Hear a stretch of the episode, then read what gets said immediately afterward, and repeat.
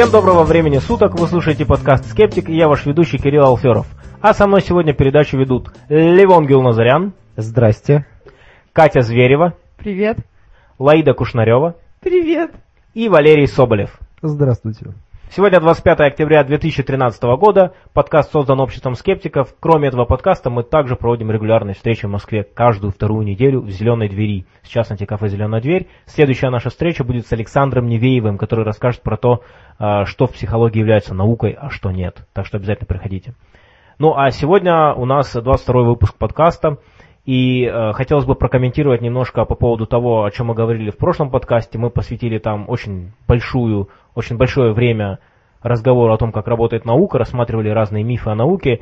И нам наш слушатель Дмитрий Погребняк э, дал очень хороший комментарий, где он говорит следующее.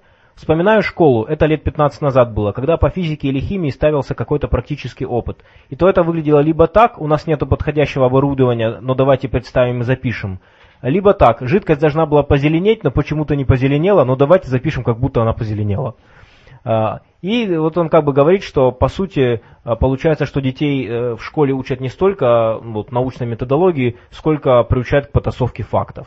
Мне кажется, что это довольно интересное замечание, тем более, думаю, каждый из нас помнит, что, в принципе, действительно э, бывало такое в школах, а бывает такое в университете, когда какая-нибудь лабораторка не получается, и есть методичка с результатами, вот такие должны быть результаты, у вас не получается, ну вот как-то подогнали, получили, э, получили вот. И вот мне, конечно, действительно, вот наверняка это имеет какой-то эффект образовательный, хотя, ну, наверное, в защиту э, ну, как бы таких практик можно сказать, что часто школы, по крайней мере, в нашей стране плохо оборудованы, эти приборы должны были бы работать, но им там уже 30-40 лет, они просто не работают. А, но вот интересно действительно, а как можно было бы нивелировать эту ситуацию? Ну, у нас была такая бедная школа, никакого оборудования, ничего не было, но сероводород мы смогли получить.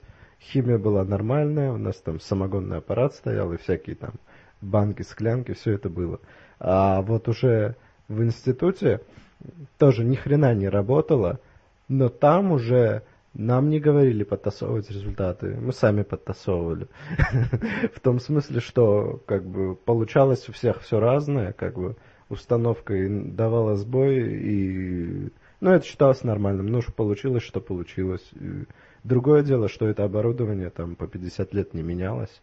А в остальном, ну, сам подход был достаточно правильный. Ну, вот по поводу школьных учителей, можно, ну, особенно в 90-е, в, в начале 2000-х, все, как правило, объяснялось, э, во-первых, э, либо отсутствием реактивов, или реактивов, у которых прошел срок годности, и, естественно, э, описанная реакция, которую преподаватель мог сделать там сотню раз за свою педагогическую э, работу, она уже шла не совсем так. Продукты реакции были не такие, и цвет был не тот. И, естественно, просто преподаватель как бы по инерции, он, он говорит о том, что должно было там, там появиться, и именно поэтому он говорит, давайте запишем, будто бы она позеленела.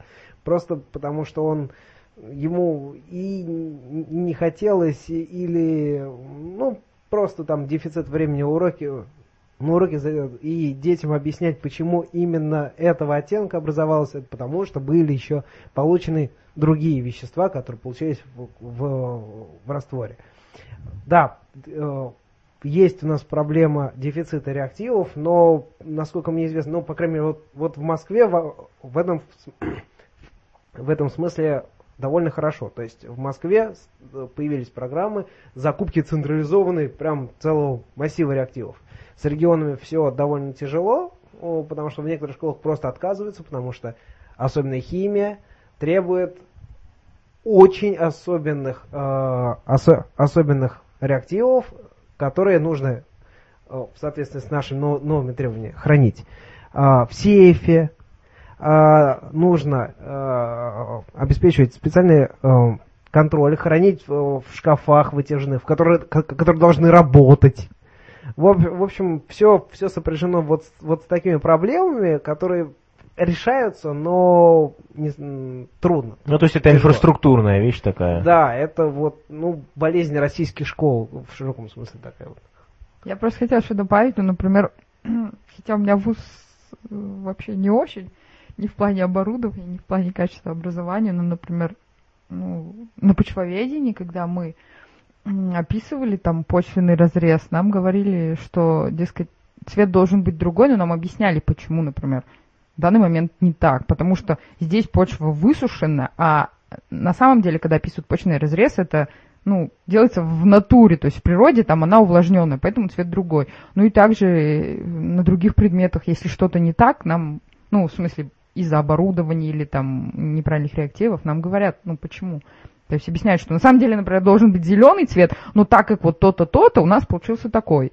А вот насчет подгонки результатов, это, конечно, реально все зависит от преподавателя. Но когда мы сдавали геодезию, она нас брала наши все работы и тыкала пальцем, говорила, откуда у тебя эта цифра взялась?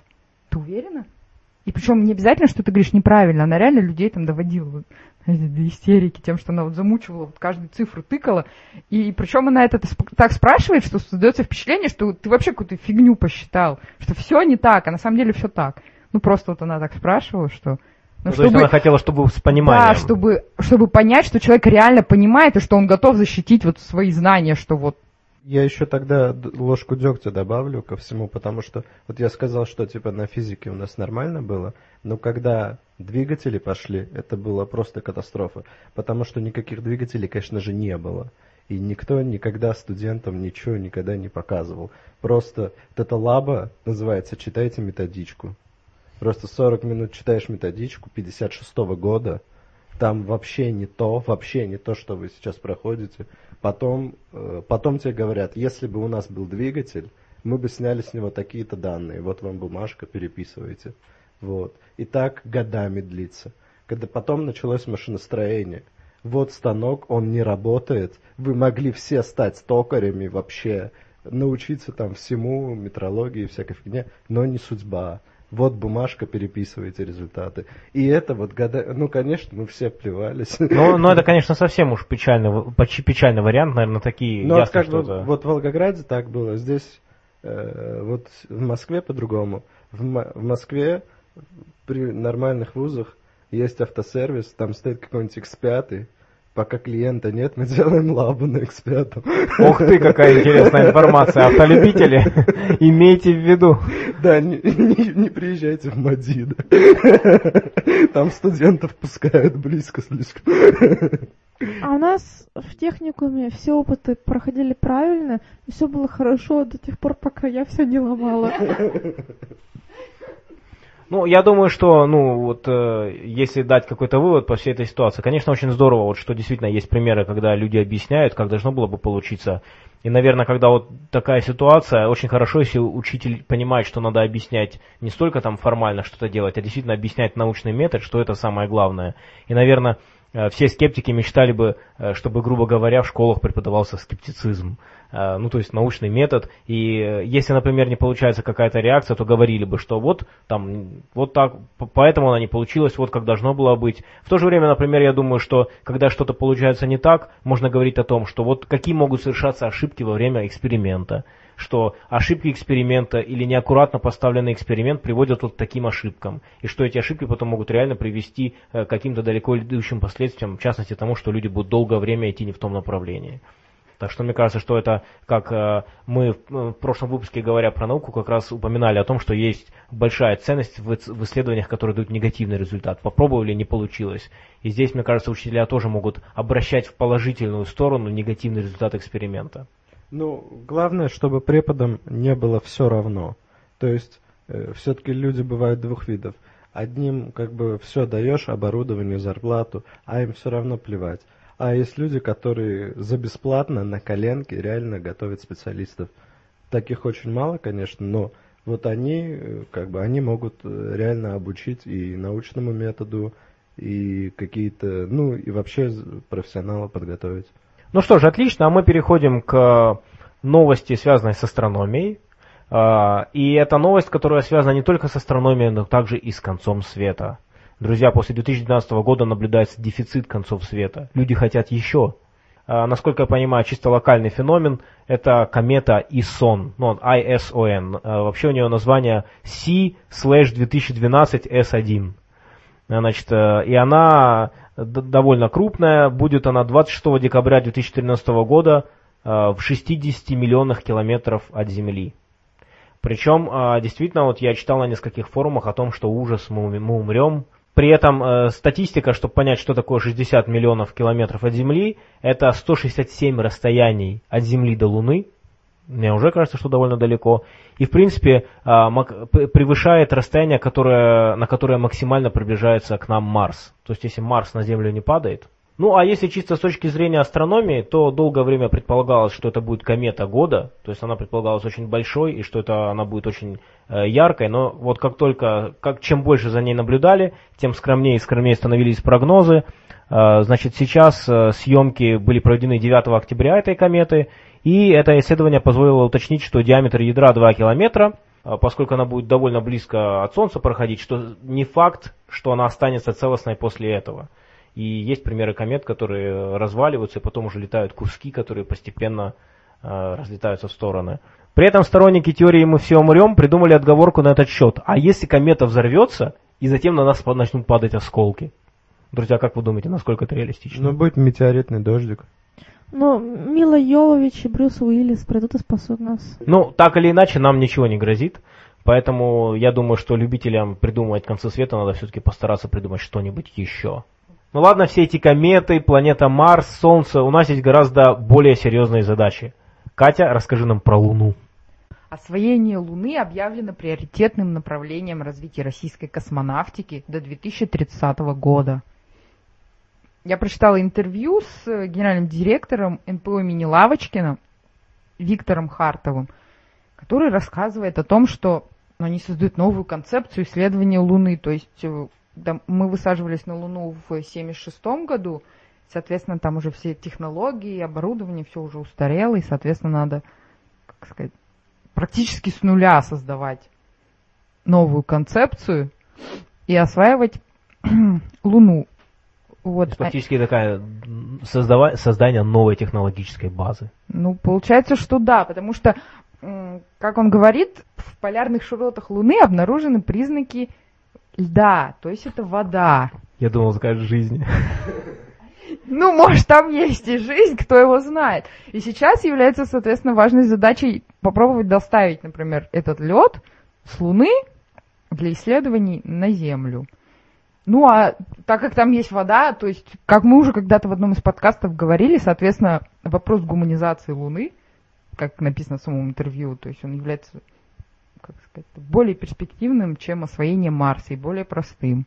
Мне кажется, что чем полезны такие проекты, вот казалось бы, странно, вроде уже на Луне были, снова начинается. Мне, когда я прочитал эту новость, мне она показалась действительно интересной, потому что первое, вот э, мы говорили про Марс, э, помните э, про проект Mars One, где людей собираются отправлять в Марс в одну сторону. Читаешь и понимаешь, что насколько это реалистично, непонятно. А когда читаешь про Луну, понимаешь, да, вот это реальная цель, да, мы там один раз были, но зато на фоне вот разработки технологий для этого мы можем много чего снова развить уже на, на какой-то сегодняшней технологической базе. Вот, я тут нашла, тут как раз написано, что нужно взять пробу с глубины, ну, пробурить грунт на Луне, взять пробу, изучить ее на месте и по возможности направить на Землю. Я думаю, все-таки на Земле возможностей для исследования больше, чем какой-нибудь curiosity себе может позволить. Ну, было бы любопытно, действительно, если такая стратегия будет реализована, насколько это заинтересует людей снова в исследовании космоса, а, потому что все-таки действительно, ну, доставка на Луну все-таки это ну, реалистично, и здесь, мол, вот, вот где надо, мне кажется, проводить реалити-шоу, слетать на Луну туда и обратно. Вот это, мне кажется, здорово подстегнуло бы технологии, потому что на обслуживании всей этой системы, мне кажется, можно придумать гораздо больше полезных практических технологий, параллельно и изучать что-то по науке, чем делать вот такие фантастические проекты, полетели на Марс в одну сторону. Ну, то есть, как-то, мне кажется, это немножко такой бравадой шоу-бизнес. А Там, кстати, вот возвращаясь опять к старым подкастам, там задается вопрос по поводу того, как будут называться новые миссии. То есть раньше там Луна-24, а потом, значит, будет Луна-25, и как раз вот Виктор говорит о том, что можно делать как в Штатах, то есть там объявляется конкурс, как назвать новую миссию, то есть из этого делают такой маркетинговый ход, который привлекает внимание там населения и способствует популяризации астрономии. Вот. Ну, Я склоняюсь к тому, что они назовут просто по следующему номеру, типа преемственности фигня. Луна 234. 25. Луна 25. Друзья, представьте, что вы занимаетесь богословием. А, Вы видите, что современный мир развивается очень быстро. Наука объясняет доселе неведомые вещи. И вы понимаете, что вы находитесь в не очень приятном положении. А, Проще говоря, а, у вас конфуз. Что в этом случае нужно делать? Вот э, люди находят решение, и сейчас нам об этом расскажет Лаида. Э, Люди создали сайт newtheology.com.ua, э, называется «Новое богословие» или «Православие в эпоху постмодерна».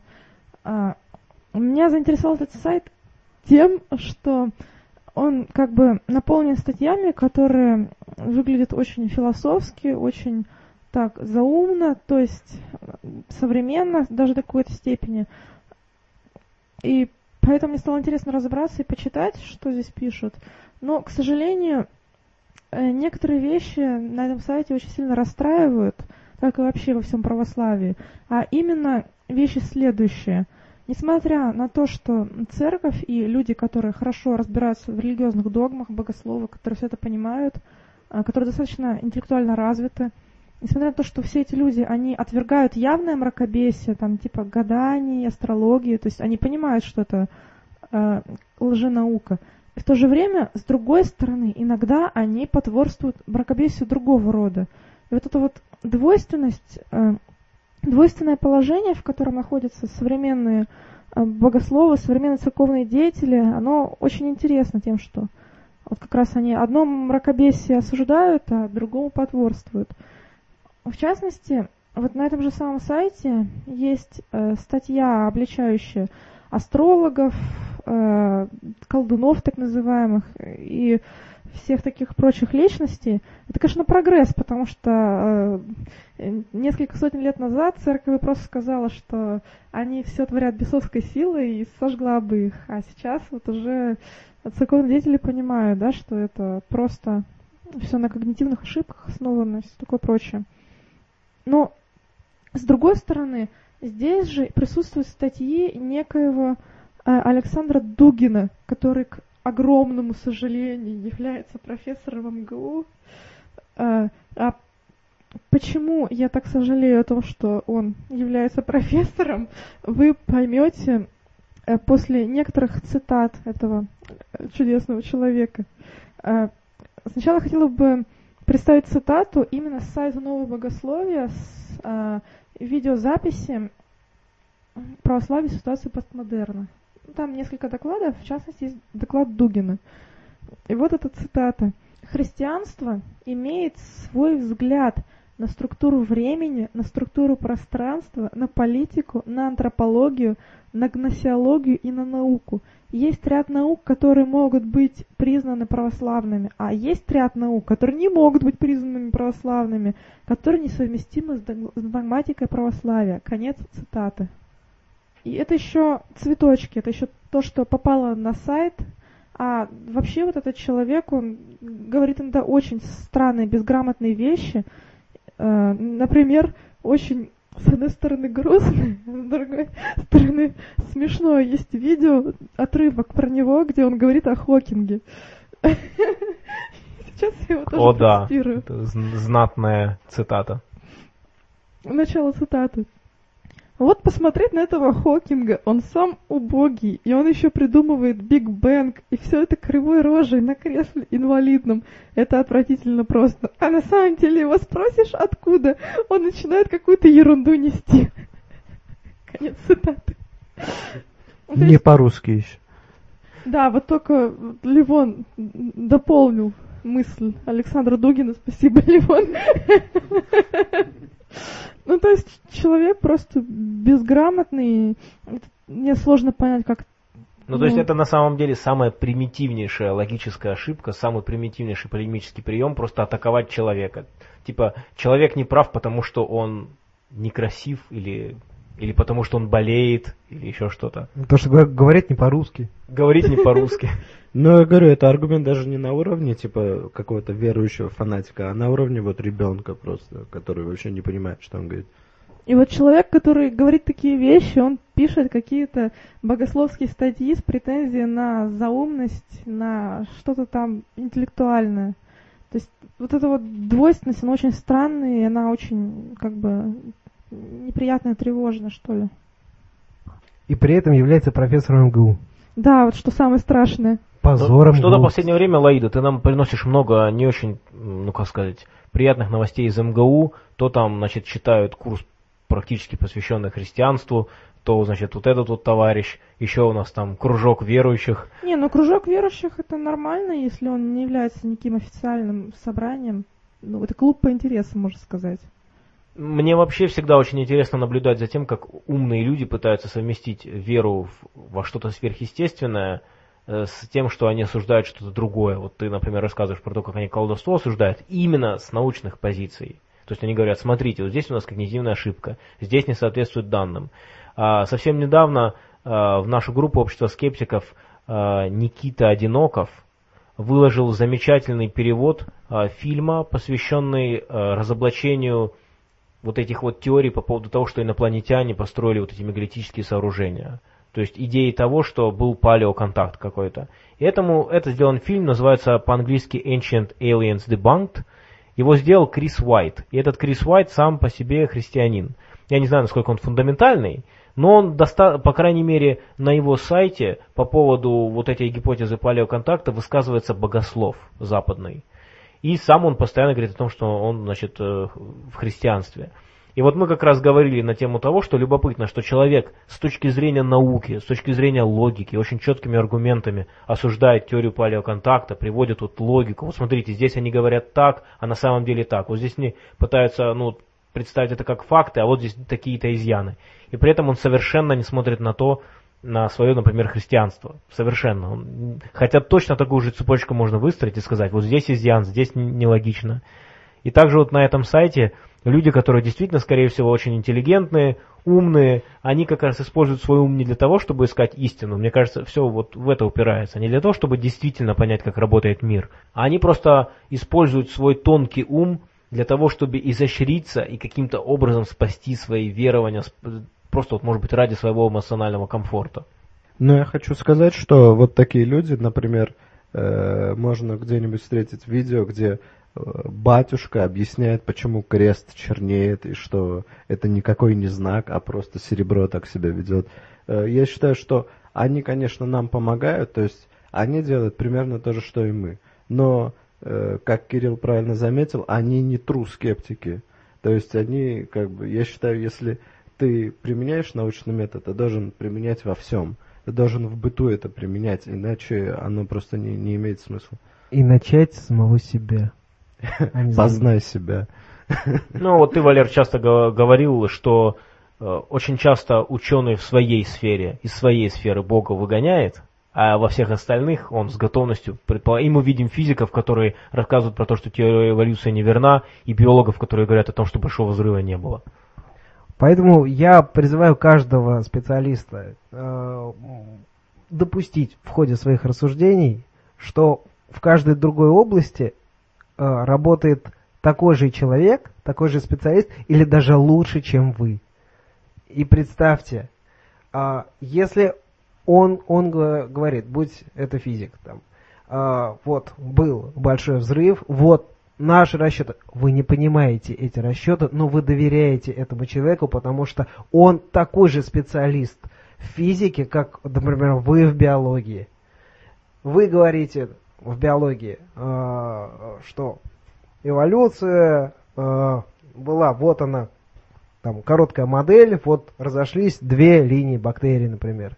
И физик слышит вас, он воспринимает все, что вы говорите, и потому что он допускает, что вы не, не хуже специалист биологии, как, как он в физике. Вот это и есть наука, научное мировоззрение, научное сообщество, когда мы берем данные друг от друга, не э, разбираясь в каждой, в, каждой области лично, а мы доверяем компетенции каждого из нас. Ну, тут надо обязательно сказать, что это не имеет ничего общего с принятием на веру. Потому что то, что излагает, там, неважно, биолог это или физик, это все проверено его коллегами раз, это проверено эмпирически, и э, под этим есть серьезная доказательная база. Поэтому мы и доверяем. Не потому, что это не, солида... это не мужская солидарность или там какая-нибудь солидарность научных сотрудников. Это просто физик знает, что его информация проверена. Соответственно, он знает, что информация в смежной области проверена. Именно поэтому он может доверять. Он может лично не быть знакомым с тем человеком. Э, его личные качества могут не соответствовать там. Он может быть нечестным человеком в жизни. Но то, что он делает, оно э, находится под контролем. Именно поэтому мы можем доверять. Да-да, э, когда я говорю там физик и там или или биолог, я имею в виду, что есть совокупность там, физиков, есть э, вот этот вот физик говорит одни данные, э, и в его области коллеги его поддерживают, говорят, да, мы, мы перепроверили. Я доверяю вот, физике именно коллективному сообществу научному. У нас еще был какой-то человек там в комментариях, который утверждал, что мы же сначала принимаем на веру, а потом вот эмпирически проверяем. Ну так вот, это в корне неверно, пока э, принять на веру, э, то есть мы сомневаемся, пока нечто, будь это новая технология, новая философия, неважно что это, пока это нечто не будет подтверждено эмпирически, мы оставляем за собой право сомневаться в этом. Э, соответственно, это не есть принятие на веру. Принятием на веру было бы, например, э, если бы э, я был болен чем-то, и мне бы какой-то незнакомый человек, не ученый, сказал, предложил бы лекарство, я бы сразу себе его вколол. Вот это принятие на веру. Ну, я думаю, что здесь просто идет непонимание того, что такое верить и что такое и что такое принимать гипотезу. То есть гипотеза это когда мы делаем предположение. А вера это когда мы берем что-то и считаем, что оно действительно реально, включаем его активно ну, в свое мировоззрение и начинаем действовать, считая, как будто бы оно реально. Все-таки гипотеза, когда мы выдвигаем гипотезу, мы так не поступаем. Гипотеза требует проверки, и до тех пор, пока проверка не была а, произведена, причем четкая, многоуровневая, мы просто понимаем, что это предположение, которое может запросто оказаться неверным. И вот тут верующие люди, мне кажется, глубоко не понимают вот эту разницу. Вы считаете, что 10 миллиардов человек это много? Это ничто по сравнению с тем, сколько на свете существует бактерий. Недавно я была на конференции по микробиологии, и она началась с выступления Валерия Федоровича Гальченко, который участвовал в экспедиции в Антарктиде, которая исследовала озеро Восток. Озеро Восток называют последним географическим открытием на нашей Земле, потому что это подледное озеро, которое находится в Антарктиде на глубине где-то 4 километра. И вот ученые долго пытались, долго его бурили, несколько десятков лет, по-моему. И наконец-то они добурились в 2012 году до дна. И, собственно, пробы воды оттуда взяли, чтобы узнать, есть там жизнь или ее нет. Вот. И когда я была на конференции, Валерий Федорович сказал, что вот, наконец-то мне доставили пробу, наконец-то мы проверили, и там реально есть жизнь, то есть там есть различные бактерии, самые различные формы, они пока не определены, но он просто сказал, что вот, грубо говоря, есть, и она там, ну, много их, самых разных видов. А когда я начала искать в интернете, я просто, я вообще хотела начать с того, что я просто хотела рассказать новость по микробиологии, а получилось детективное расследование, потому что когда я написала там бактерии озера Восток, и мне сразу выдало кучу новостей за март этого года, что ученые нашли бактерии, ученые нашли бактерии, ученые нашли, ученые нашли кучу жизни. При том, что мне вот это три дня назад сказали, что да, там есть реально. Я думаю, как так? Почему журналисты знают лучше, чем ученые, что происходит на озере Восток? И когда открываешь, то есть я причем не сразу нашла ответ, почему реально все так странно. И везде пишут, что вот, дескать, достали пробу, и там нашли много видов бактерий, и только один вид был пока неизвестен. Вот. И в одном я докопалась до человека, точнее, нашла человека, который вот был в этой антарктической экспедиции, он давал интервью, и где он говорит, что вот это вот то, что нашли, они нашли в так называемой загрязненной пробе, потому что вот этот бур, когда он бурит, на нем образовывается наледь, то есть вода замерзает, она смешивается с керосином и так далее, то есть там 99% бактерий были с поверхности. Ну, ну да, то есть они не с озера Восток. Вот. И то есть в итоге оказалось, что они ничего там толком-то и не нашли, что вот эту загрязненную воду, он технически ее вообще нельзя было проверять. То есть там 1% чистой воды, 1% вот этой вот грязи намешанной.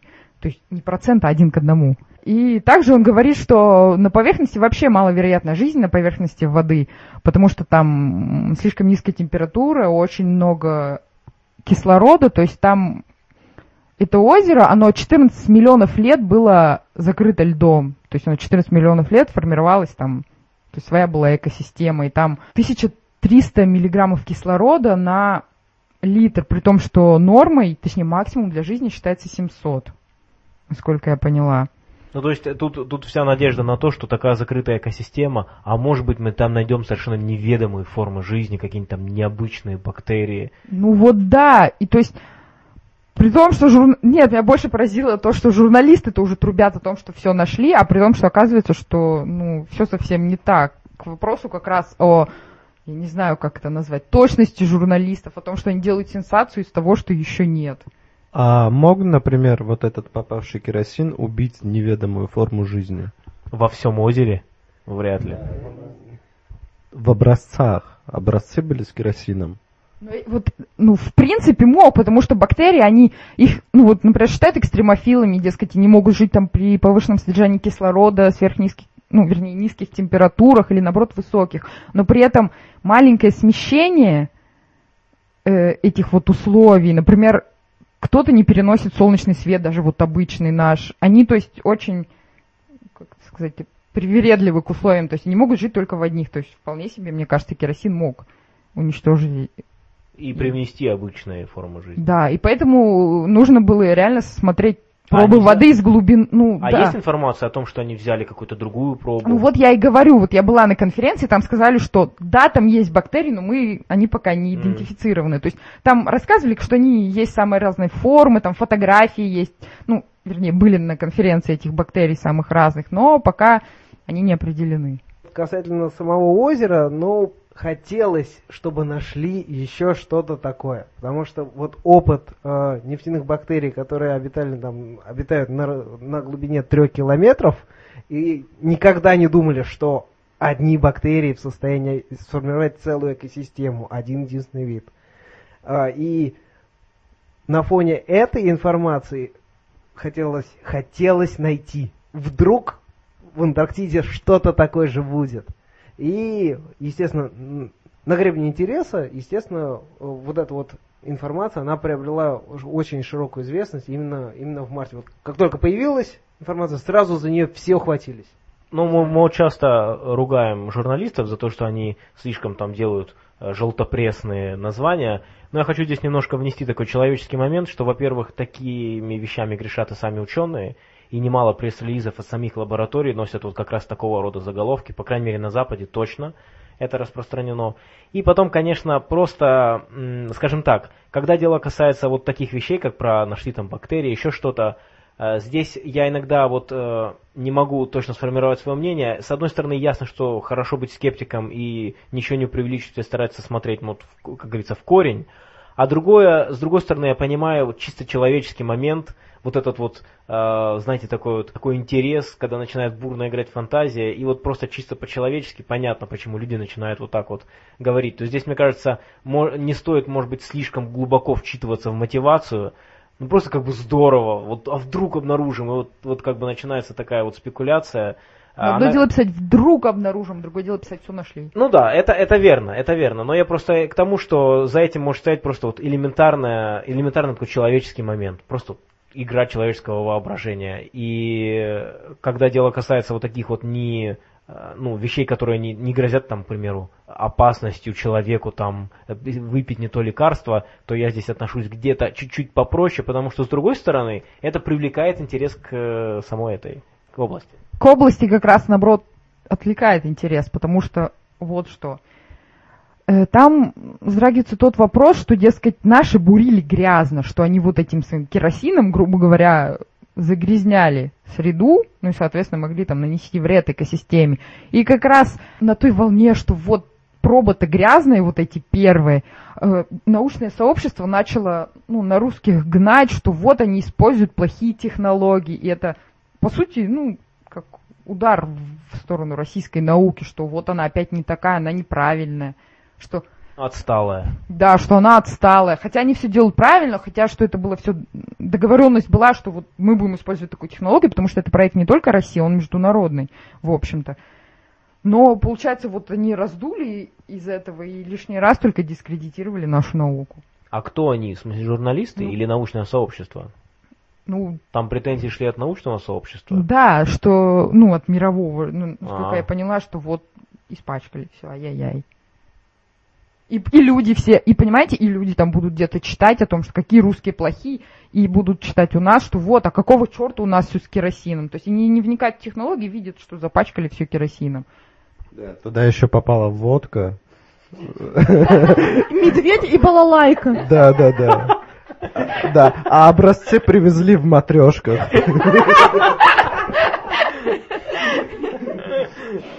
Ну, мне кажется, друзья, что мы сейчас реабилитировали русскую науку, так что... Но независимо от того, являетесь ли вы человеком или бактерией, которая живет в водах озера Восток, вам все равно нужно есть. И есть нужно правильно. И сегодня мы поговорим об очередном мифе о питании. Катя Алферова. Всем привет, с вами снова Мифа о питании, и э, для начала, как всегда, вопрос э, дорогим скептикам. Э, Назовите мне диеты, которые приходят вам на ум, одну-две. Алкогольная диета. Диета без хлеба. Низкоуглеводная диета для качков, сушка. Про наедение. Диета медицинская, там, стол номер три, стол номер семь. номер пять. Да, любопытно, что я так и не услышала того, что я жаждала услышать, и на этом построить всю свою дальнейшую аргументацию. Ну ладно, на самом деле сегодняшней темой э, будет э, монодиеты и раздельное питание.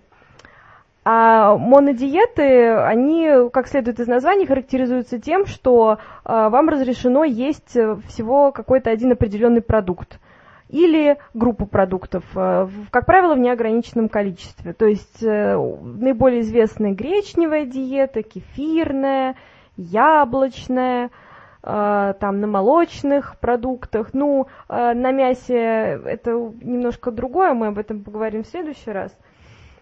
Вот. э, э, Почему же эти диеты так распространены и популярны? Ну, в первую очередь, потому что они простые. То есть тут не нужно заморачиваться. То есть вам сказали, что э, там ешьте целыми днями гречку, и будет вам счастье. То есть не нужно думать, не нужно анализировать, выбирать.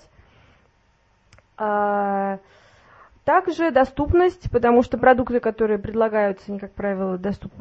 есть в каждом доме, то есть не нужно там искать какие-то экзотические ингредиенты и тратить на это деньги.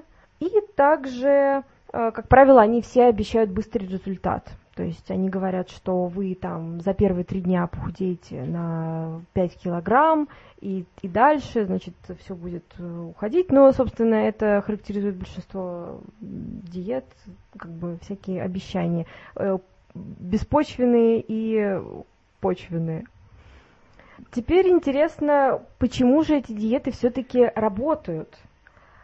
Э, На самом деле, опять все очень сильно просто, потому что благодаря ограничению, сведению, вернее, приема пищи к какому-то определенному продукту, вы автоматически неуклонно ограничиваете свое потребление калорий. То есть как ни крути, э, хотя вам обещают, что вы можете есть в неограниченном количестве, но на самом деле, ну вот даже если, опять-таки, взять эту пресловутую гречневую диету и просто банально посчитать, учитывая, что там, допустим, вареной гречки на 100 грамм приходится где-то 100 килокалорий, а такая вот нормальная порция, которую обычно в общепите кладут, э, вот гречки в качестве гарнира, это где-то 150-200 грамм. То есть вы можете себе представить, какого объема эта порция, она достаточно, достаточно значительная. И сможете вы ее съесть, ну, допустим, 5 раз в день, там, максимум. То есть это в сумме дает, ну, сколько там, тысячу килокалорий. Плюс еще, допустим, мы добавим туда полтора литра кефира однопроцентного, который в некоторых вариациях рекомендую потребить. Это нам даст э, в кефире там 40 килокалорий на 100 грамм, это еще 600, и заедим все это яблочком на 100 килокалорий. У нас получится максимум, при том, что я считала реально не на хрупкую девушку, которая пытается сбросить 2 килограмма, а на такого хорошего мужичка, получится 1600 килокалорий, то есть это будет явный дефицит, и явно человек неуклонно будет худеть. Другое дело, что э, я редко видела рекомендации следовать этим диетам больше двух недель. Еще реже я видела людей, которые реально продержались две недели. Вот. Э, и это объяснимо, потому что, э, как ни крути, каким бы замечательным диетическим не был продукт, э, он в единственном числе не может обеспечить все потребности организма в питательных веществах. То есть организм будет испытывать дефицит там, в витаминах, в каких-то макронутриентах, и в течение двух недель это еще не успеет нанести какого-то значительного урона организму, и в том числе замедлить процесс снижения веса. А я один раз продержался две недели, две недели на макаронах. Но я не знал, что это диета. Ну и как был эффект? Ну, я был худой и подтянут весь. Ну, молодец, молодец. Но я и до этого был худой, в принципе. Называется диета безысходности. На макаронах. Диета общага.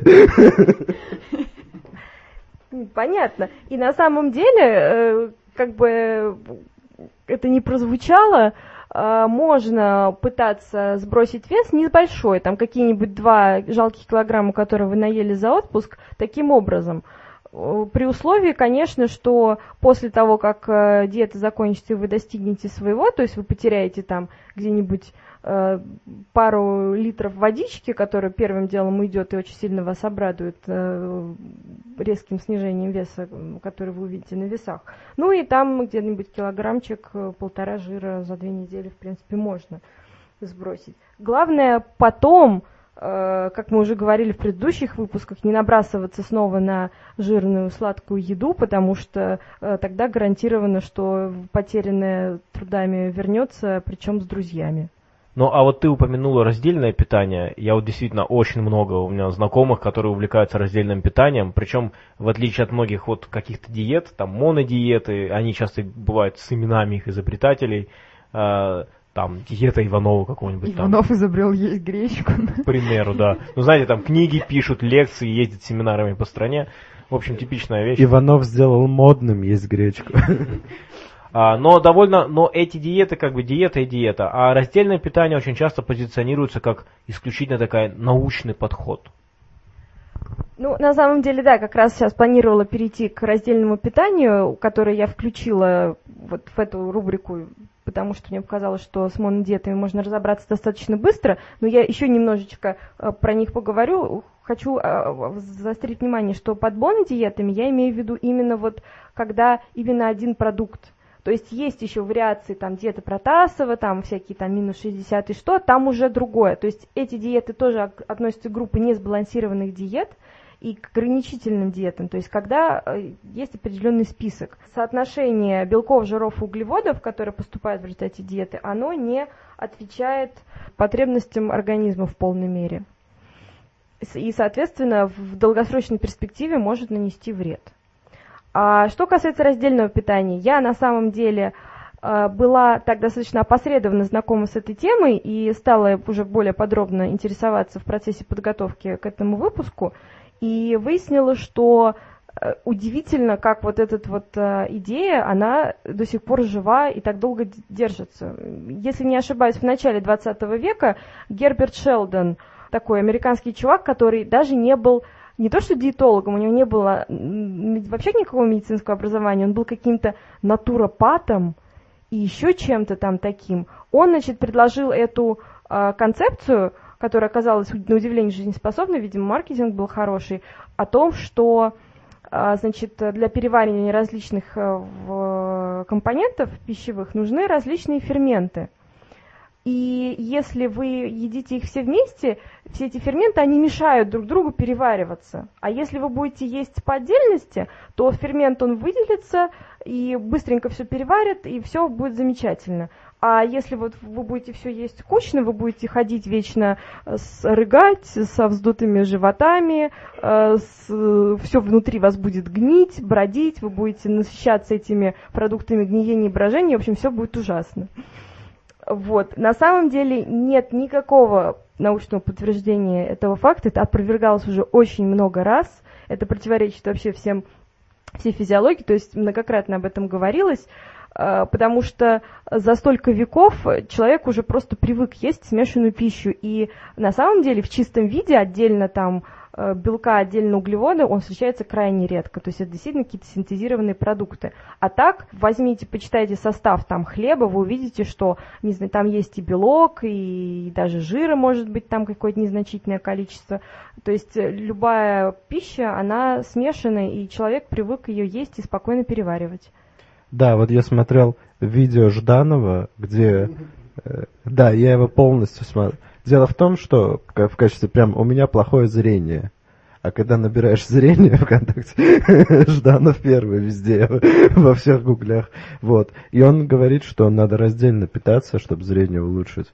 И ну, это еще не самая кора, а самая кора в том, что, вот как Катя правильно сказала, что не существует практически продуктов, где 100% белок. Вот он чешет это про раздельное питание и зрение, и его паства вообще не, не задает такой вопрос, что, извините меня, в хлебе есть белок, там, а в сое есть углеводы, как вы Это как в таких случаях бороться? они как бы говорят, что, ну, надо смотреть там, как бы, где подавляющее большинство этого вещества, вот как-то так, э, Паства Жданова, я просто хотела добавить, верят, что пиво это моча бактерий, что они там пукают в животе у нас от плохой еды. Что можно вообще потом говорить об этой пасте? В общем, концепция давно не спровергнута, но вот какие-то маленькие такие а, ее остатки, они до сих пор бытуют. То есть к, ним, к их числу относится концепция, что фрукты нужно есть до основного приема пищи, потому что якобы они там начинают гнить, если они поверх мяса ложатся. Э, то, что дыни с арбузами тоже желательно есть отдельно, молоко нельзя смешивать. Ну, классический пример э, мясо с картошкой или мясо с макаронами тоже нельзя ни в коем случае. Конечно, если это э, обжаренная в сале картошка с, со свининой, вряд ли она вообще кому-нибудь принесет много здоровья. Но вот, тем не менее, переварится оно вполне. Катя, а как же э, селедка с огурцом и с молоком? Это уже другое, это уже другой механизм. А так, э, что касается именно похудения на раздельном питании, независимо от того, э, что вы съели, любой избыток калорий, то есть независимо от того, из какого источника они получены, из углеводов, из жиров или из белков, они будут отложены в жир.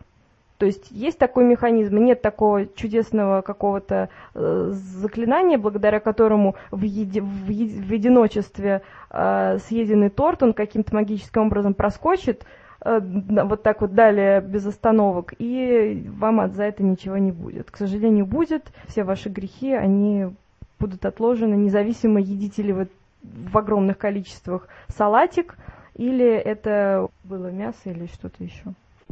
Ну что ж, а сейчас мы с Ливоном хотим рассказать а, про, м, а, про, как его, м, а, вертится на кончике языка. Блин, я тоже забыл. Вот Давай про... перечислять сейчас все буквы алфавита, чтобы вспомнить, а, на какую букву. Б, Г, Д. В общем, мы как раз хотим рассказать про этот феномен а, на кончике языка. Когда человек пытается вспомнить какое-то слово, и вот оно вот, вот буквально вот здесь, вот он что-то из него помнит, но конкретно слово вспомнить никак не может. Это действительно распространенный феномен. Он встречается везде, в литературе, например, рассказ Чехова «Лошадиная фамилия». Я забыл, как там на самом деле фамилия была. Овсов. Овсов. А, Овсов. Овсов. Да. Рано сказал, я хотел разыграть это. Хотел растянуть это на 40 минут. Э, в общем, э, явление существует по всему миру, во всех национальностях. У него есть э, как бы аналогичные названия почти практически на всех распространенных языках. Оно даже встречается там в каких-то там изолированных социумах тоже.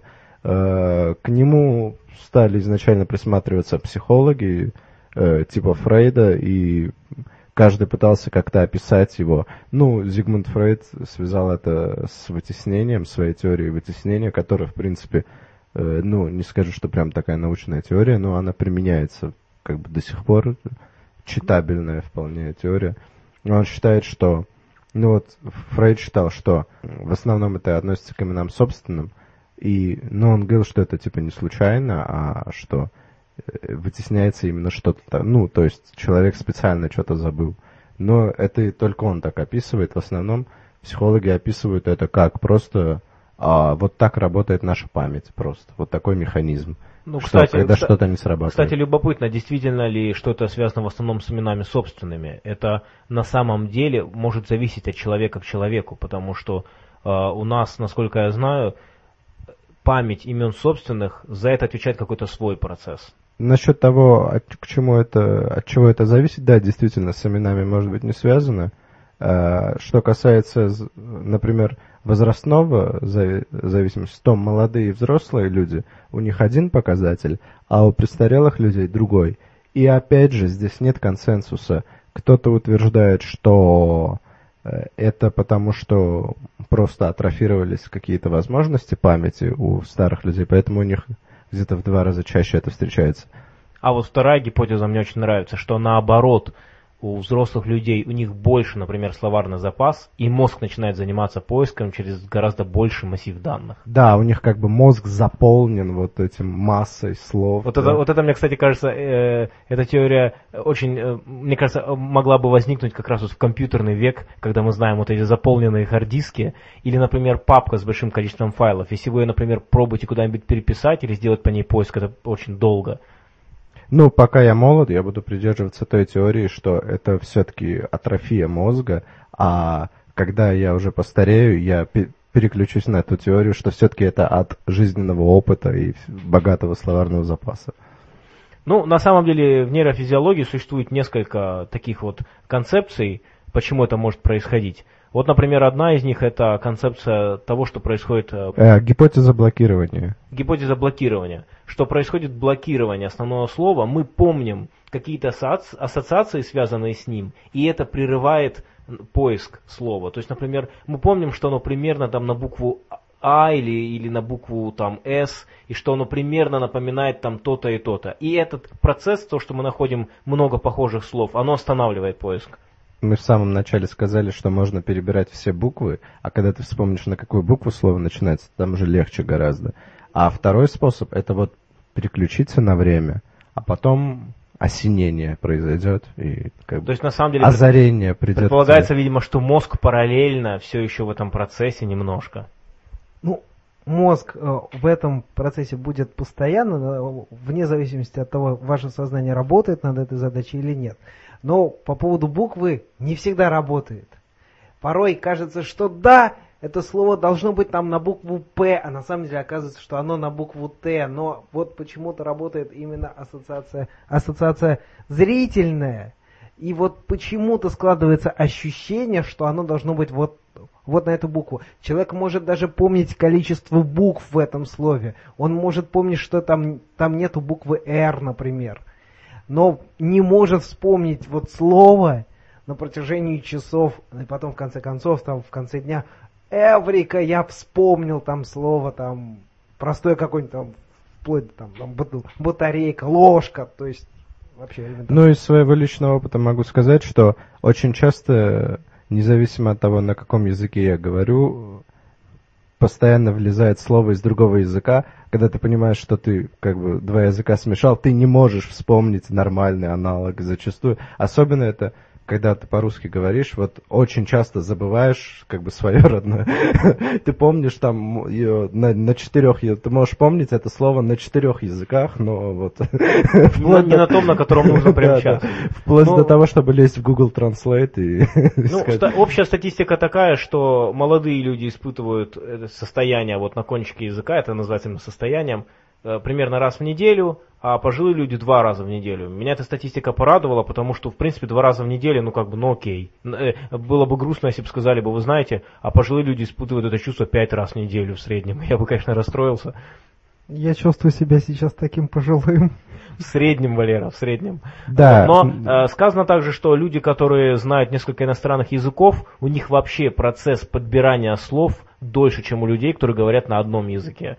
Поэтому вот я не знаю, есть ли статистика по конкретному состоянию на кончике языка, а, но вот у меня, по моему опыту, когда я говорю на английском, я постоянно, мне в голову лезут какие-то русские слова, когда я говорю на русском, у меня постоянно э, лезут в голову английские слова. По-видимому, потому что э, формируется такая какая-то общая база данных слов, и, и из них уже просто берешь все то, что попадается под руку. Э, в принципе, довольно известная способ записывать быстро лекции у людей, которые знают два языка, писать просто вот в перемешку, какие слова приходят в голову.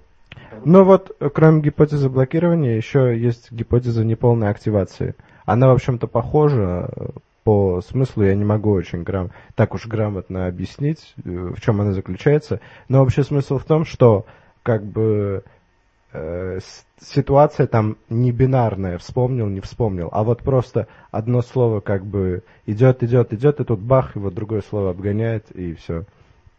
Ну, ну как-то так, да. Но это, кстати, Может, Валера объяснит. Но это. это действительно, вот по поводу бинарности ты хорошо сказал, потому что мы про память, э, собственно говоря, память пока что еще очень ну, непонятная вещь, там очень много загадок, очень много пока непознанного, и мы только начинаем подступать к тому, чтобы понять, как память вообще работает. А, и вот этот феномен, который кажется нам забавным, иногда раздражающим нас, если нам нужно вспомнить слово какое-то срочно, а никто не мог бы подумать, наверное, что на самом деле этот феномен настолько важен в нейрофизиологии, а, что здесь могут этот феномен, его понимание может раскрыть процесс того, как мы запоминаем и как мы извлекаем память, как мы извлекаем информацию из памяти. И вот этот вот процесс на самом деле очень сложен, и вот этот феномен, вероятно, поможет нам его понять. И вот я так понимаю, что вот эта гипотеза, она как раз говорит о том, что этот процесс не бинарный, что это не то, что мы обратились к какой-то ячейке, а что процесс извлечения какой-то информации из памяти, он многоуровневый и что есть несколько шагов, которые можно разделить вот на какие-то этапы, что у нас есть этап каких-то, например, не знаю, там, грубо сказать, ассоциативный, а есть там этап еще какой-то, и что вот это вот ощущение на кончике языка, это когда, грубо говоря, мы прошли там 50 или 70 процентов, но вот еще не все 100. Ну да, с, с тем же жестким диском такого эффекта не может быть. Там либо удалось считать информацию, либо не удалось. А здесь, грубо говоря, два сигнала, различные силы. Ну, это, конечно, утрировано, потому что я на самом деле не знаю. Ну, это очень сложный на самом деле процесс. Но обобщенно можно сказать, что Э, как бы просто два слова одновременно вспоминаются, и одно доминирует над другим, и э, то слово, которое тебе нужно, оно просто, ну, как бы не выходит на поверхность. Ну, мне еще кажется, Валер, ты часто говоришь о том, что довольно некорректно сравнивать мозг с компьютером. Вот мне кажется, что этот пример вот просто демонстрирует это во всей красе. Да, да, да. Э, как я уже сказал, вот вы можете вспомнить об этом слове все, что угодно. Количество букв, э, цвет, список огроменный э, предметов, которые с ним ассоциированы как как-либо. Там, например, там, на слово сингулярность вы помните, вы вспомните все, что угодно, там Big Bang, там э, все из ничего. То есть там вы сможете книгу вспомнить на эту тематику, но вот именно само слово энное количество времени для вас будет недоступно. Вы именно само слово не можете вспомнить. Вы даже можете визуально у себя в голове вспомнить, как, как вы его писали в своей тетрадке на втором курсе в университете, но не можете вспомнить само слово. Это, это подчеркивает, что в мозге э, информация о каждом предмете, она пишется много-много-много раз.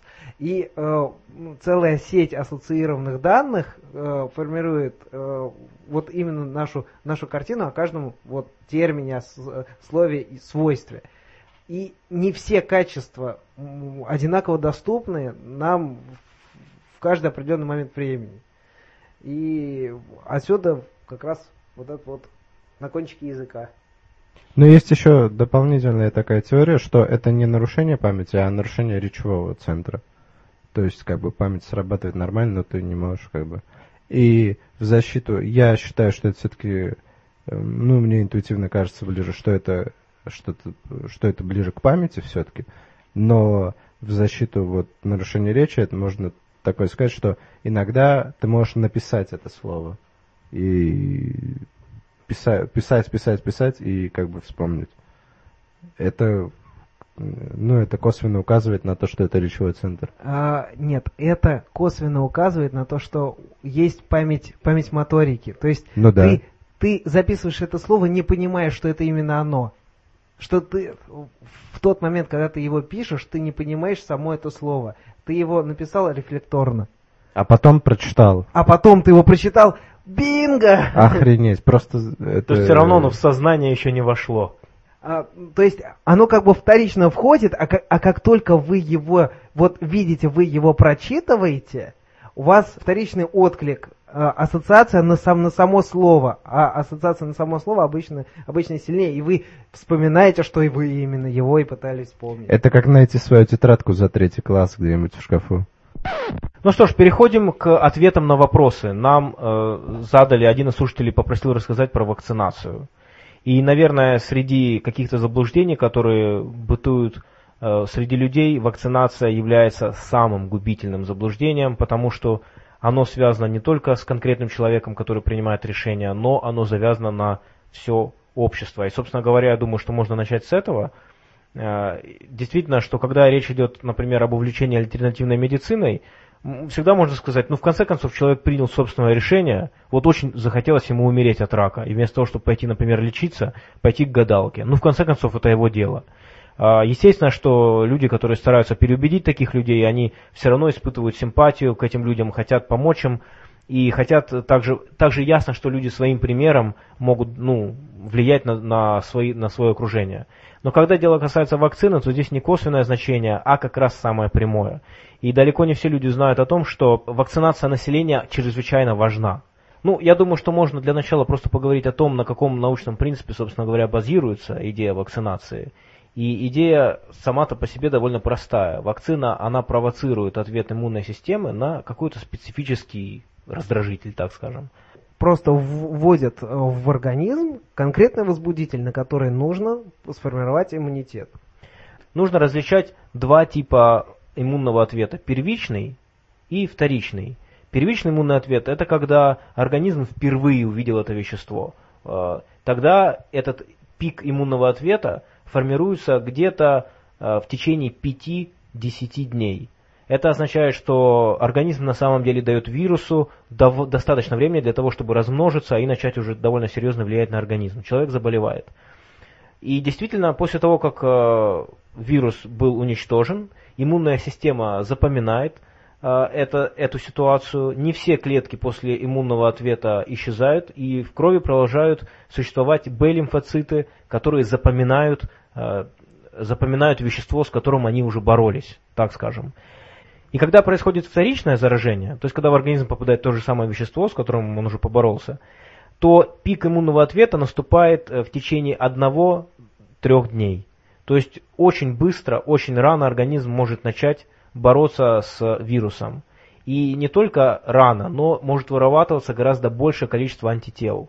И поэтому, когда человек переболел болезнью, в следующий раз это не значит, что вирус к нему снова не попадает.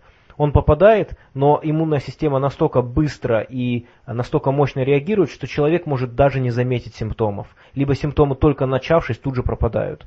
Ну, для тех, кто сомневается в том, что вакцины действительно работают, я предлагаю просто изучить э, эволюционное развитие вакцинации, потому что у меня, например, в свое время такие вещи очень убеждали. Когда вы видите о том, что вакцина это не какая-то примитивная идея, как э, бывает, например, часто в эзотерике, которая тысячелетиями не меняется, а это очень, ра- очень сложные процессы, их очень много, они разные, как, собственно говоря, и действительно бывает в биологии. Э, Собственно говоря, типов вакцин очень много. Э, Самые примитивные технологии, которые там сто лет назад использовались, это когда фактически использовались реальный живой вирус, и это было контролируемое заражение. При этом всегда была опасность того, что человек серьезно заболеет. Если используется именно этот возбудитель. Ну, это, был, это было распространено на ранних эта- этапах вот, развития иммунизации. Вводили возбудитель, вводили преимущественно не в те ткани, в которых он, он привык размножаться. В качестве примера можно привести э, введение препарата внутрикожно. Практически нет э, возбудителей, которые бы там, э, собственно, развивались, а тем не менее вводятся все-таки в организм, и можно получить как бы локальный ответ.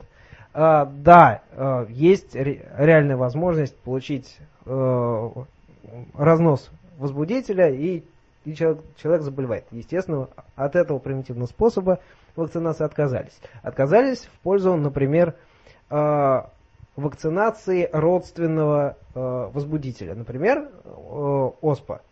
С оспой начали бороться, заражая человека специально родственным. Там, например, там, человек, который привит там, куриной оспой, обычную человеческую оспу пере, переносил легче. По крайней Да. мере, был меньше шанс умереть от нее. Заболевал, но тем, но тем не менее переносил ее э, почти комфортно, то есть с, с намного меньшими проявлениями и э, проблема смертности практически была решена в этом смысле. Следующий этап э, стали вводить ослабленные или убитые возбудители. Да, можно было получить на несколько дней э, проявления э, сла- слабого развития данной э, симптоматики вот этому заболеванию, но тем не менее большая часть населения получала качественный иммунитет именно, именно к этому э, как возбудителю. Да, там были какие-то побочные э, эффекты, но тем не менее.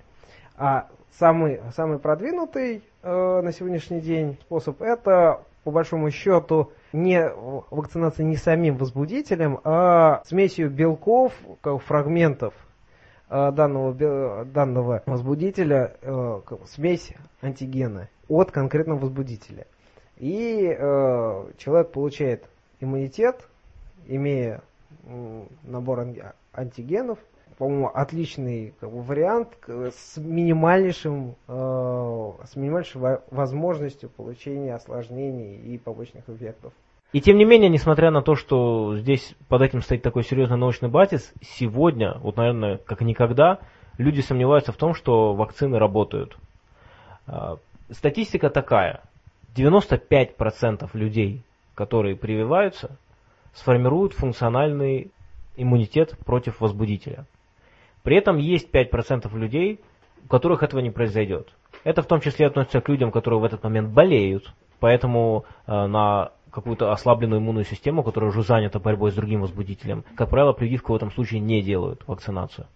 А также это может быть связано просто с человеком, у которого иммунная система каким-то образом, там, иммунодефицит, связан с какими-то другими причинами. И здесь возникает концепция вакцинации населения. То есть те 5%, которых, на которых вакцинация не работает по разным причинам, это как раз и есть люди, которым требуется помощь больше всего. И эту помощь им обеспечивают остальные 95% людей, которые делают прививки. Фактически статистика такая, если в популяции в какой-либо больше 90% людей привиты от возбудителя, то распространение эпидемическое этой болезни уже ну, невозможно или крайне затруднено. Потому что в тот момент, когда вирус попадает, например, в организм человека, который привит, э, то время, за которое вирус будет уничтожен его иммунным ответом, его иммунной системой, а, будет достаточным, прежде чем он встретит человека, который не был привит и сможет заразить его. То есть, по сути, нельзя привить 100%, но прививая подавляющее большинство, мы создаем ситуацию, когда непривитые люди, им просто не от кого заразиться. Совершенно верно. И вот в этой связи, поэтому мы и говорим, что люди, которые отказываются от вакцинации или говорят о том, что вакцинация приводит к аутизму или там к еще к чему-либо, они наносят очень существенный вред, вплоть до того, что существует очень грустная история, а, которую мы, впрочем, предварим в начале хорошей новостью. А, И новость э, хорошая, которая, вероятно, известна многим нашим слушателям, состоит в том, что ОСПА – это болезнь, которая была полностью побеждена как раз посредством вакцинации. И на сегодняшний день уже э, прививку от оспы делать смысла нет, потому что просто не существует. По крайней мере, в свободном виде. Насколько я знаю, она существует еще в лаборатории России и в лаборатории США. Вот единственные экземпляры, но вот больше ее нет. А, И это хорошая, как говорится, веселая история. А грустная история состоит в том, что мы практически точно так же победили полиомиелит. Но, к сожалению, довольно мощные антипрививочные движения, которые возникли, например, в Нигерии, действительно ну, снова нас на несколько лет откинули по срокам э, от вот этой тотальной победы этого заболевания. Потому что там пошли слухи про то, что эти вакцины, они вызывают, во-первых, аутизм, во-вторых, что они э, являются способом там... У нас обычно говорят про уничтожить белую расу. Там, Да, вот там то же народ. самое, что уничтожение расы, что если человеку делают прививку, то он уже больше не может родить, не может зачать ребенка и так далее, вот все вот эти вещи.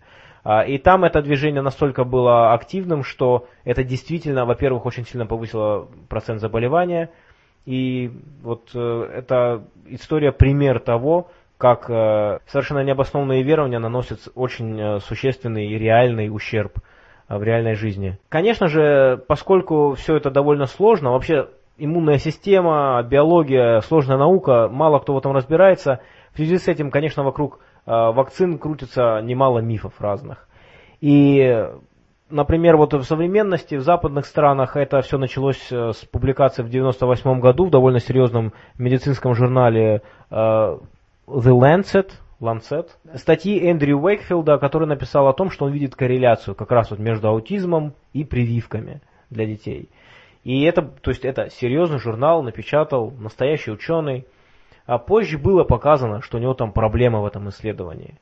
Но вот этого, этой публикации было достаточно для того, чтобы этот миф вошел в обыденное сознание, и на Западе есть целое движение, которое выросло, в общем-то, целиком из этой статьи. Журнал позже отозвал эту статью, потому что у Уэйкфилда оказались а, на самом деле финансовые интересы, кроме того, что там были методологические ошибки. Там были финансовые интересы, связанные с тем, что он параллельно подал а, патент на свою вакцину. То есть он, э, он там э, был против, э, значит, ну, писал по поводу корреляции аутизма по поводу конкретной вакцины, и, значит, он пытался продвинуть свою.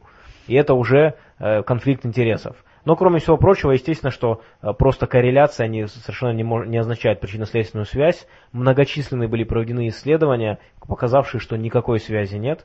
Э, и, и, собственно говоря, э, уменьшение вакцинации вовсе не привело, например, э, к уменьшению случаев аутизма. К примеру, вот это э, казалось бы, э, что должен был быть эффект, но его не было. В России, Поэтому- кстати, тоже мощное.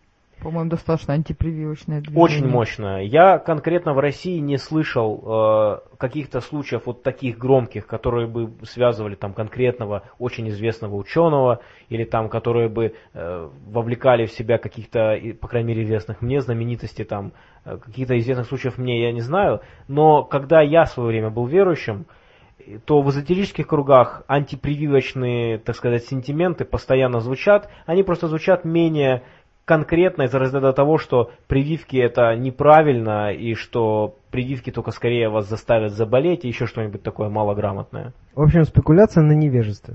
Совершенно верно. И спе- спе- спекуляция, скорее всего, на том, что все-таки на страхе человека, все-таки что-то вводят, непонятно что, и действительно иногда побочные эффекты бывают. Но давайте ответим на вопрос тех родителей, которые, например, думают, нужно ли прививать им ребенка. Потому что вот мы перечислили разные виды прививок, которые бывают. И э, совершенно верно говорят те, что э, побочные эффекты бывают. Кроме того, что не, не- не- у очень малого процента людей прививка не поможет создать функциональный иммунный ответ, тем не менее бывают и побочные эффекты. Этих побочных эффектов крайне мало, но люди все равно задают вопрос, потому что существует такое соображение. Хорошо, может быть, э, с точки зрения общества прививку нужно делать, но с точки зрения индивида это, мол, слишком опасно. Но на самом деле ситуация состоит в том, что даже если смотреть риски с точки зрения индивидуума, то есть с точки зрения одного человека, риски намного меньше преимуществ. И поэтому обязательно нужно делать прививку. То есть сегодняшние методы, вот, э, они уже да- далеко не так опасны. И если все это делается под присмотром врача, а это обычно так и делается, если вы четко выполняете инструкции, то риск просто минимален. И я предостерегаю людей от того, чтобы они стали заложниками массовой э, информационной атаки. То есть э, очень много снимается э, спекулятивных сюжетов по поводу того, что вот у ребенка после какой-то прививки у него возникли осложнения, порой действительно очень-очень тяжелые. Но это один ребенок. Ну, где-то еще в России есть еще второй, ну, может быть, третий.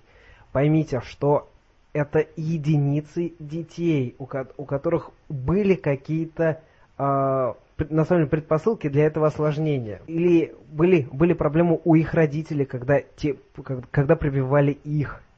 А, и поймите, что этих детей крайне мало.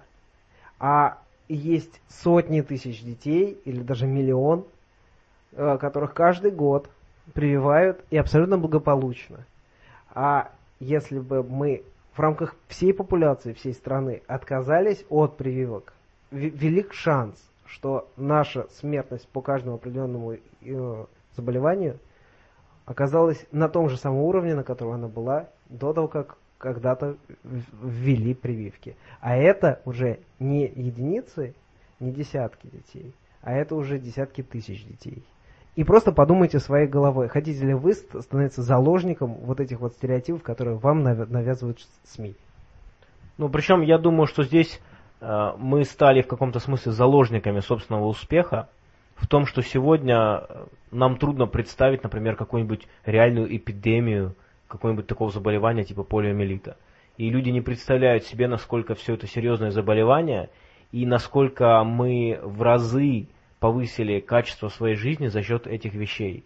И мы видим по миру, что как только где-то проходит какое-то резко антипрививочное движение, вот недавно промелькнула новость, э, конечно же, в Англии, вот э, самая первая вот эта вот статья Эндрю Уэйкфилд, это же из Англии, э, там и бывали такие случаи. Вот мы регулярно в новостях, особенно если вы следите за скептическим движением по миру, вот промелькают такие сообщения, что вот где-то в какой-то стране вследствие антипрививочного движения резко повысилась эпидемия какого-то заболевания, которое уже там годами, десятками лет не было. А, к сожалению, такие вещи происходят, происходят они и в США, я уверен, что они происходят и в России. А, не знаю просто, освещаю, насколько это освещается. Я вот лично таких сообщений не видел. Но вот и мне кажется, именно из-за того, что мы сейчас живем очень комфортно, люди не замечают, что прививки реально э, решают очень большую проблему. Итак, а теперь мы переходим к нашей рубрике «Тайное знание». И на прошлой неделе мы ставили вот этот отрывок. Чтобы долететь до звезд, достаточно сделать летающую тарелку. А ее можно сделать приблизительно через месяц после включения рубинового, рубинового генератора. А еще раньше, через неделю уже можно будет на браслетах летать. А, на этот раз много людей правильно ответили. И первым ответил правильно Андрей Андреев, который сказал, что это Кушелев Александр Юрьевич. Кто это? Это маргинальный такой физик, хотя на самом деле он никакой не физик, а псевдофизик на самом деле, который, у которого самое, наверное, известное изобретение, это как раз то, что мы слышали в отрывке, это рубиновый генератор, с помощью которого он надеется полететь к другим планетам, а может быть даже к другим галактикам. А, если посмотреть видео на YouTube Э, то там можно увидеть э, вплоть до того, что он разрабатывает защиту от инопланетного оружия, э, у него там существуют какие-то пика-технологии и прочие-прочие вещи.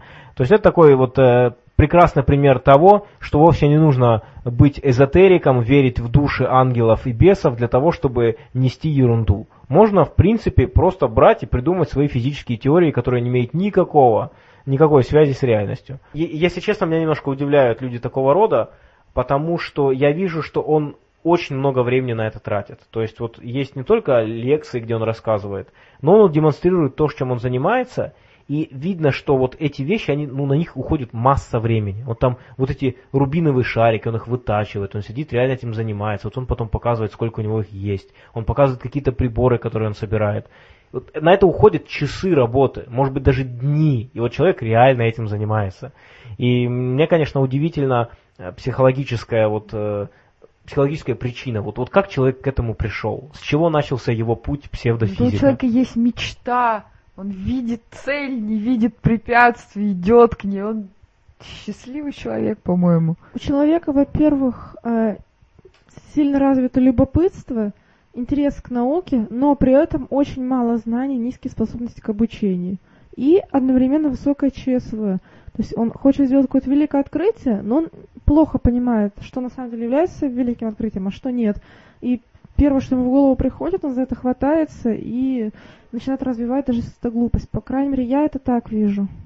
Ну и он, у него вот эта теория рубинового э, генератора, она связана с тем, что вот он ее разработал, все отлично, а теперь ему нужно к ускорителю частиц а его туда, правда, не подпускают, и вот на этом и строится вся его, все его собственное спасение от того, что он даже не может проверить свои теории. То есть проверку своих теорий, он, пос, он поставил такие условия проверки своих теорий, что они заведомо ну, не произойдут, и можно вот прятаться за, это, ну, за этот аргумент.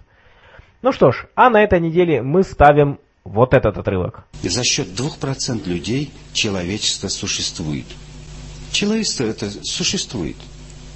Всего 2% людей кормит, одевает, обувает, улучшает или ухудшает, или разрушает человеческой жизни. Это так. Присылайте ваши ответы в контакт, на YouTube и Russian Podcasting, куда мы укладываем наш подкаст. Кто первый ответит, мы обязательно объявим в следующем выпуске. Ну что ж, а наш сегодняшний выпуск подошел к концу. Спасибо за внимание и до следующей встречи. Всем до свидания. Пока. Не забывайте делать прививки. До новых встреч.